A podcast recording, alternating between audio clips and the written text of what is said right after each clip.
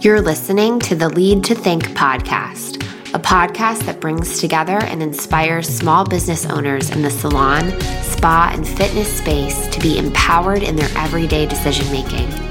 My name is Lauren Gish. I'm best known for being a coach and strategist in small business. I'm also a salon owner in Nashville, Tennessee.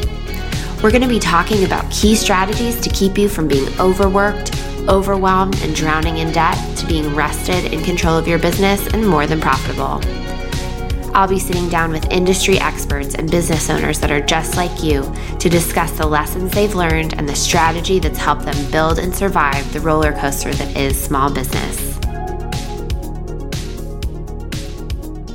So, on today's episode, I want to introduce you to Nicole. Nicole and I have worked in the same realms. So she's done stuff with a similar company. We know a lot of the same people, and we've been around each other as far as education goes. And I've kind of gotten to watch her career a little bit over the last few years and see what she's doing. And I thought that she would be a great guest today. So, Nicole, would you go ahead and introduce yourself?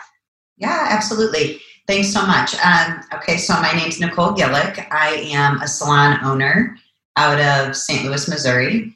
Um, I've owned salons now for going on 20 years, had a mm-hmm. variety of different models. So we've been rental, we've been blended, we've been commission. Um, what we've done for the last probably eight, nine years now is it more of a team based pay model. So we have a set hourly wage for our staff, and then they bonus together as a team. Um, and that's been really fun for us. So we've enjoyed um, building a team with that pay structure and we feel like it's the most culturally like cohesive model that we've had. Mm-hmm. Mm-hmm. that's so interesting. I always i definitely want to like have a side conversation with you and ask you more about it. Anytime. Now i know you're also in partnership with your husband right? Yes. Yeah yes. so have you guys always been partnered together? No i owned the first i owned my first salon for eight years before charles and i partnered. Um, so it was an interesting dynamic when I suddenly had to learn how to be a partner with somebody um, because I was pretty used to just making the decisions. And um, I, our biggest struggle was like choosing a salon name because we we couldn't agree on anything. And I kind of thought he would just eventually say, "Yeah, whatever you want," and he didn't. And I was like, "Wow, I'm going to have to learn how to do this a little bit differently." Um, but I love having a partner, and I think having your i mean obviously it can be challenging. People say that to us all the time. I don't know how you can work together be together all the time. Um, mm-hmm. but really for us we've found that in our relationship and in our business structure we do so much better that way. Um, mm-hmm. there's no mystery about why somebody might not be in the best mood when they come home. Like we know. We know what the other one's been through. We know what our struggles are. Um, it, i would say the hardest part of that is just balancing it to where work doesn't become your entire identity as a couple. Yeah. Yeah, I feel like that would be an easy thing to like be eating dinner and then be like, "Oh, hey, did you hear about this? We need to look Absolutely. at our spreadsheet." Correct. Yeah, yeah. So do you guys have a practice at all where you try where you try to set those boundaries?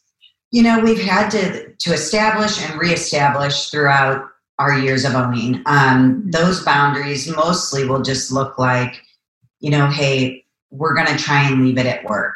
It's still all consuming. And I wish that we could balance it differently, but I, I don't really believe that when you own your own business, there's a whole lot of work life balance because your business is your life. Yeah, I mean, it's true. It, yeah. It really is, you know? So I feel like even with our kids, it just becomes, it's become so much a part of who we are that it is a struggle what we try to do is find other hobbies, other things that really will consume your mind to do together. Because if it, it, you know, even if it's like working out together or doing things that, and sometimes we do that and sometimes we don't, but you know, I, I think it's challenging to find those things that will fully consume you so that you can actually take a pause and get away from the salon. Yeah. So my husband is a partner in our business. It's me and Heather, my business partner, and then okay. both of our husbands as well. And my husband's our business manager. And it's tough because you love it, right? So right.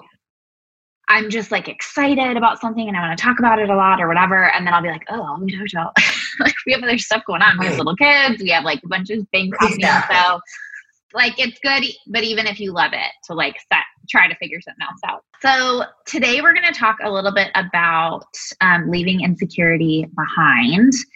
And entrepreneurship, as you know, I'm sure, solo in partnership over your time is hard and it's not for everyone. You know, like we've seen, I'm sure I've seen myself, many people be like, I'm going to do this, it's going to be awesome. And then kind of the curtain gets pulled back and it's like, oh my God, and I'm on a stage all the time and don't know what I'm doing.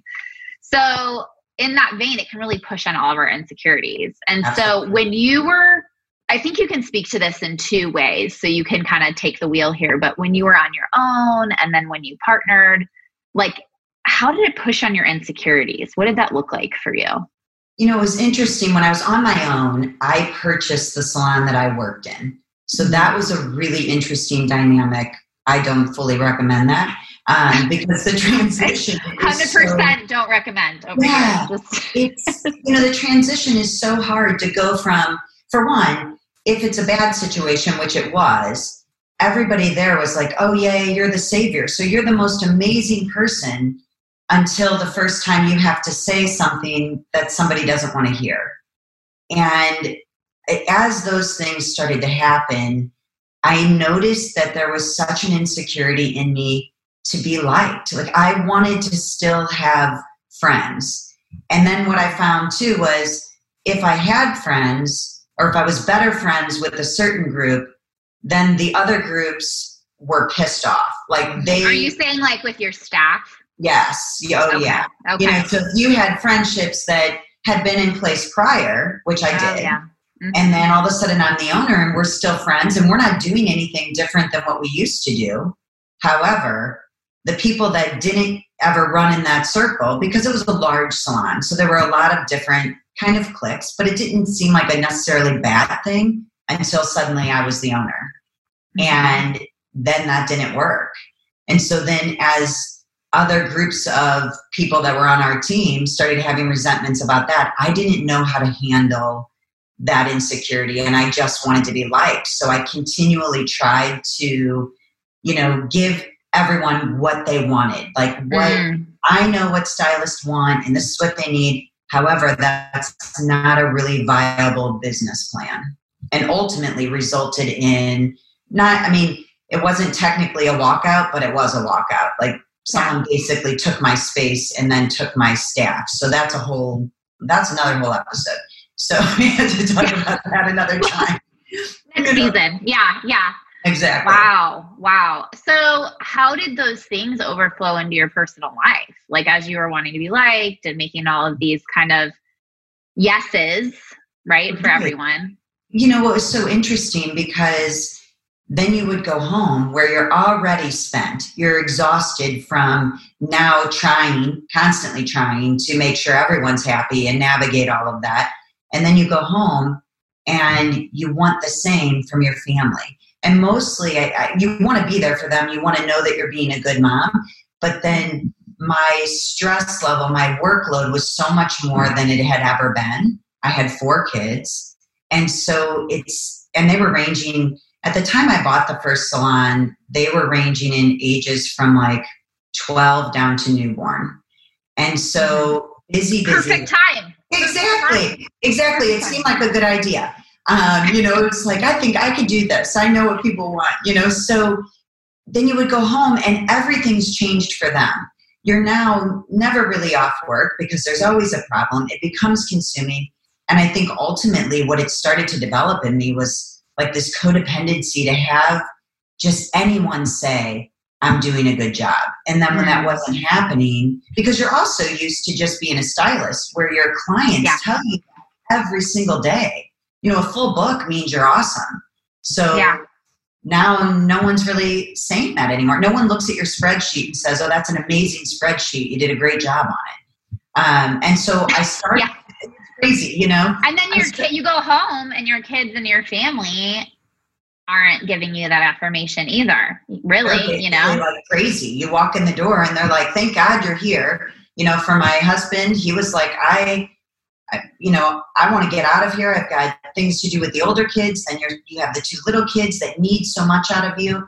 And I mean, really, those were the hardest years in owning by myself um, because my husband at the time didn't understand really what was going on there. And I feel like I lost a big piece of myself and my mind for a little bit. You know, mm-hmm. it took took a minute to kind of I went through a divorce and then it just took some time to really get restructured and figure out how to even be passionate uh, because I resented the business after yeah. my divorce, you know. So it was like, how do you get, how do you find your passion again, and how do you make this purposeful?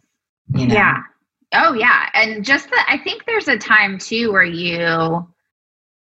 I've gone through this, and maybe you can speak to this too, where you you're resting on so many things, and you're like, I'm pouring myself out for you I'm pouring myself for this business. I'm saying yes to everyone. And it feels like as you grip tighter and tighter, like sand running through your fingers, like, and then you're losing yeah, so exactly. much. And then you're just, I was just angry. Like, I just was like? I don't want to do this anymore. You know, it's just upset. I still probably say that once a week. I don't think I want to do this anymore. I like to tap out now. Um, you know, I think too with that whole thought process, learning that my employees, the people that choose to come work for us, I had to change my perspective mm-hmm. instead of like living in a place of, hey, I give you this opportunity. I want you to have a great life. Th- those are my intentions. However, they are choosing to come work there, and it's not their responsibility to know how hard I work. Right.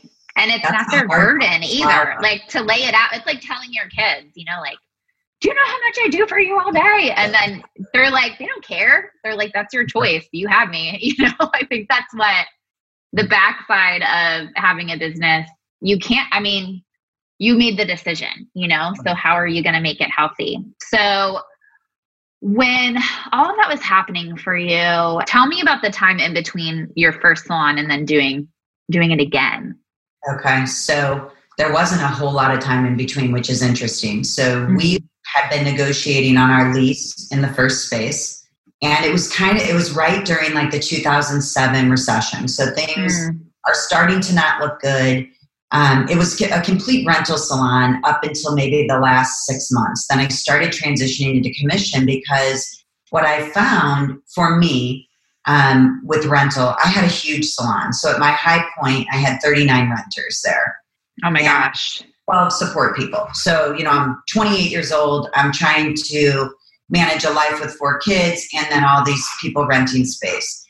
What tends to happen, or what tended to happen in my experience with rental, was people were really good for about three years. And then renters tend to hop around. Um, I think what really happens for them is no different than what happens for most of us. They're super passionate and excited about something new.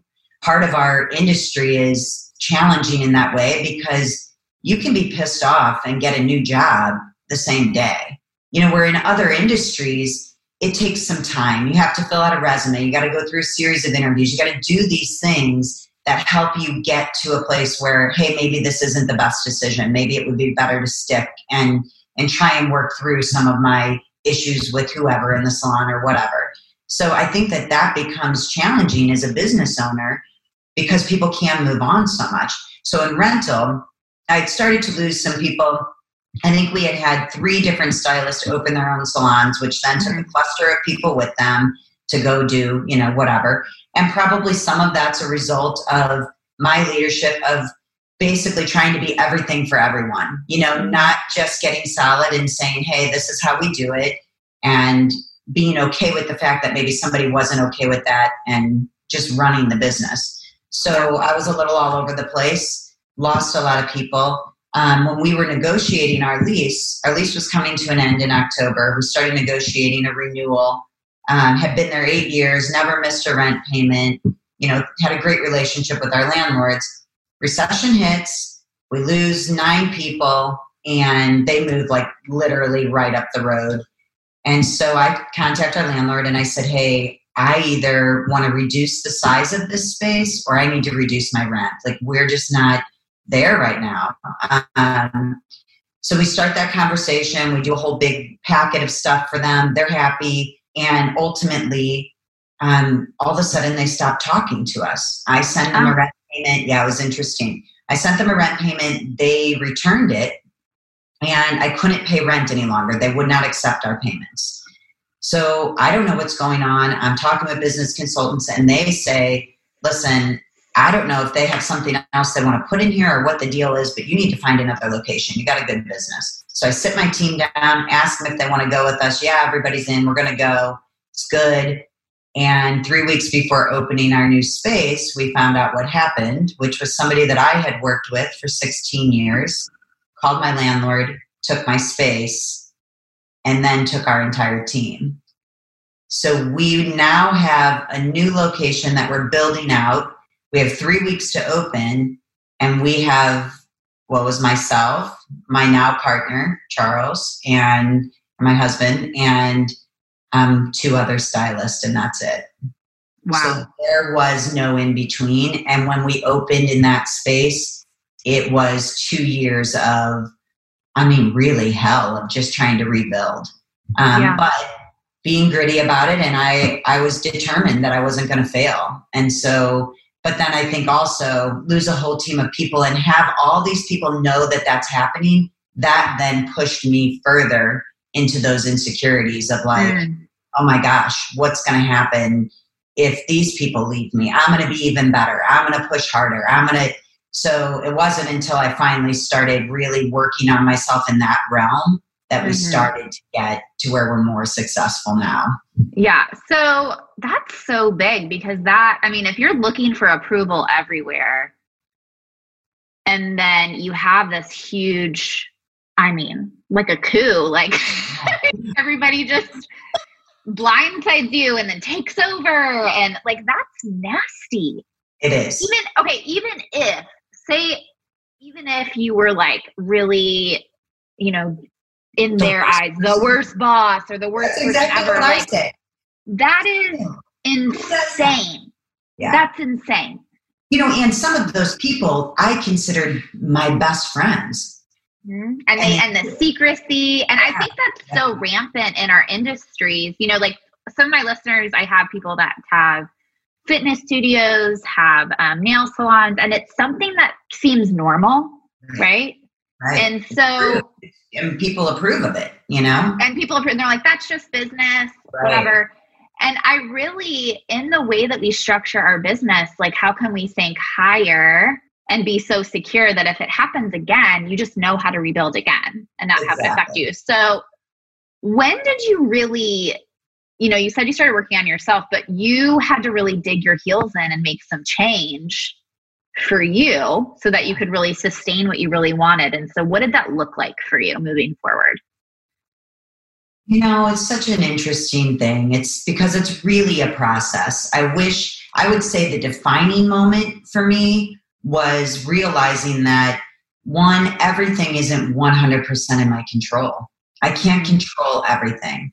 And that moment really happened at a time where it was like, well, I have $300 left in our bank account and I don't know how we're going to I don't know how we're going to do this. For for 2 years I didn't take a paycheck. I lived off my credit. Like I do not know. And I mean for me definitely I live in a spiritual god realm and so it really did become letting it go and just mm-hmm. saying I know I'm not in charge, but if this is what's meant to be, show me how to do this show me what steps to take. And then I realized like it's not going to happen overnight.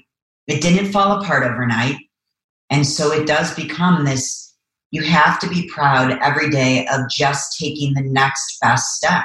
What is the next best thing that you can do? And so, really digging our heels in was the first thing we did was we both became educators for the brand that we're with because we felt like, okay, we need some inspiration. We have to stop being the top people in our everyday life. You know, if mm-hmm. you're sitting at the highest point and you have the best clientele, how do you get fed?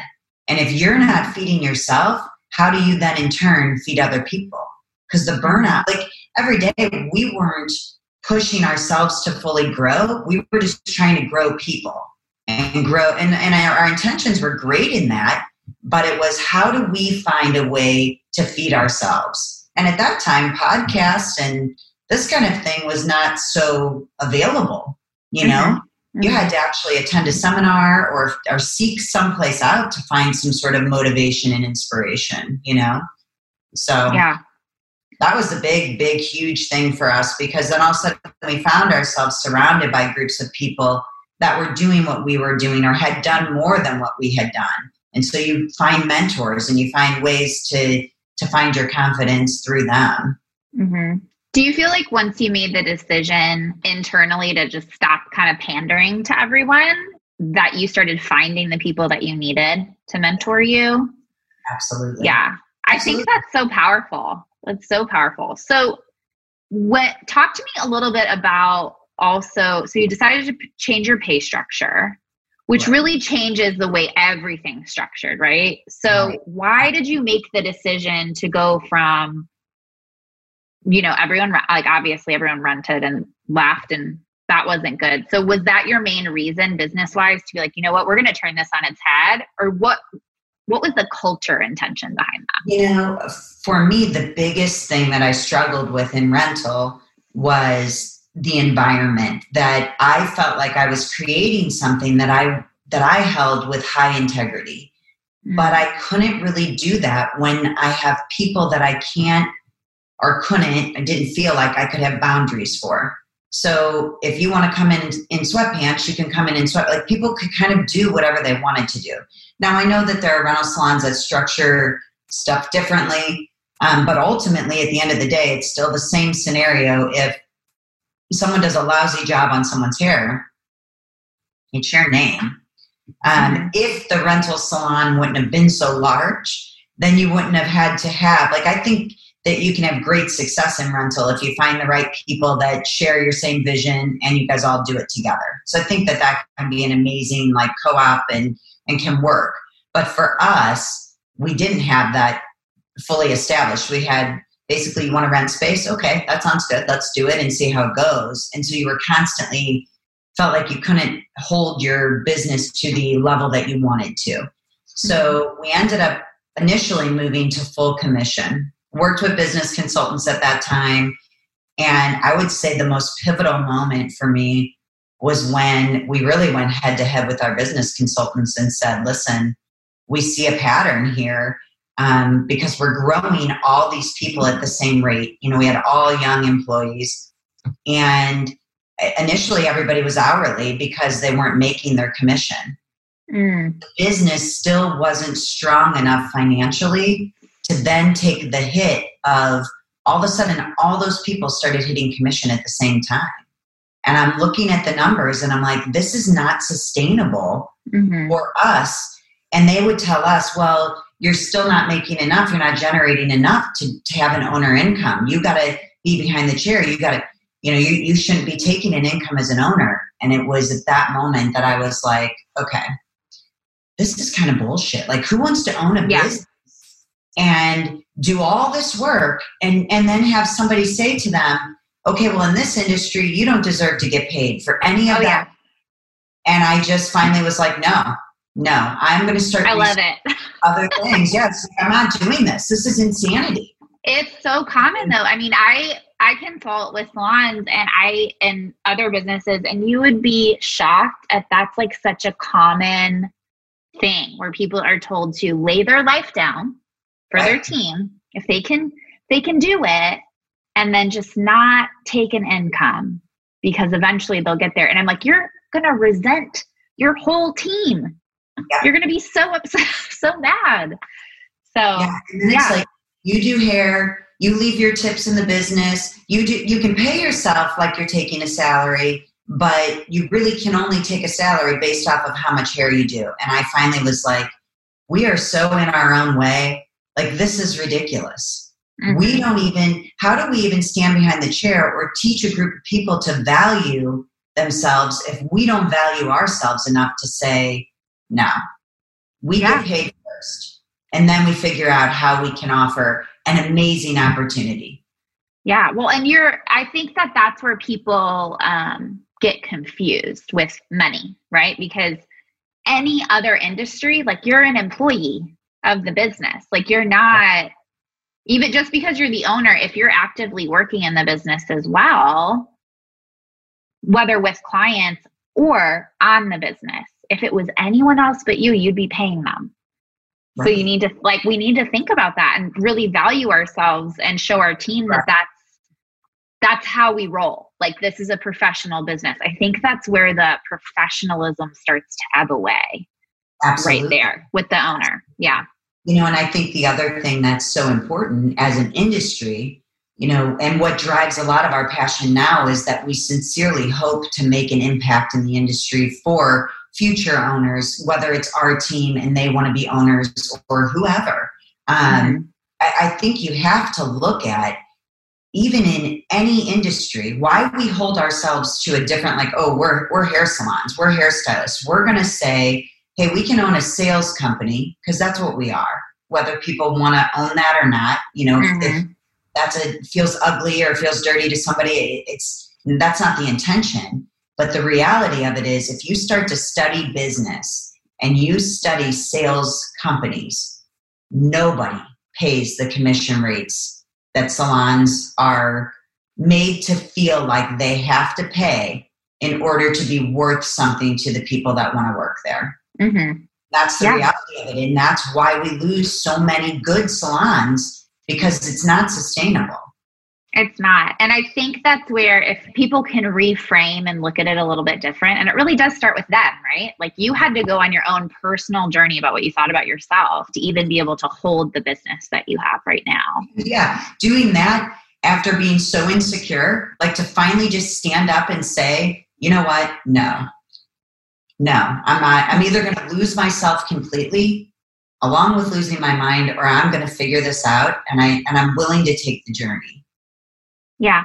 Well, and I think that like you can't fake it there. Like it's not fake it till you make it. Like you really have to do the work of being like, I'm just not I have to dig in and deal with these insecurities, or I cannot carry what I need to. I can't say yes when I need to say yes, no when I need to say no. Right. So, in this whole process, what can you say? Is there a specific thing that you can say has been most rewarding for you? You know what? I honestly think the most rewarding piece of it for me was when I finally was able to allow people to be accountable for their own actions. And then you watch their journey and you watch them grow through their, I mean, we all have heartache. So I I would constantly want to fix everyone's heartache because I didn't want it to be as hard for them. I didn't want them to struggle mm. with you know insecurity. I think that that's a i didn't want them to have the insecurity being whether it's being behind the chair being in a relationship whatever it is i was constantly trying to fix. And when i realized it's not mine to fix but i can be here and be a support for people but sometimes being that support also means allowing them to just go through it. But to know you're there that's the most rewarding when you see someone's marriage get like whether i have an employee who was struggling tremendously and felt that she was at the end of her marriage and through support with the business as well as her own growth and encouraging that she was able they were able to fix that. So then all of a sudden you see relationships getting better. You see relationships among team members getting better. And that to me income's getting better people buying homes that's the most yeah. rewarding part. Like you get to watch great. all these people build their futures in a place that you created. Mm-hmm. That's cool. Yeah. It's so cool. I love that. Well, Nicole, I want to thank you so much for sharing your story with everyone today. Where can they find you online? What's your Instagram? What's your salon? So our salon is Blu a Color Salon. Um, mm-hmm. Our Insta- we have an Instagram at Blu Color Salon, also Facebook um, same thing at Blu Color Salon. On Facebook, I am under Reinventing Beauty as well as on Instagram under Reinventing Beauty. Okay, so awesome. I would love to connect with whoever, and they, they can always message me with questions. I'm always happy to share what, you know, where we're at and how we structured our stuff. So, well, thank you so much. I don't know about you, but I got so much out of that conversation with Nicole. Her transparency about where she's been and where she's going was so amazing.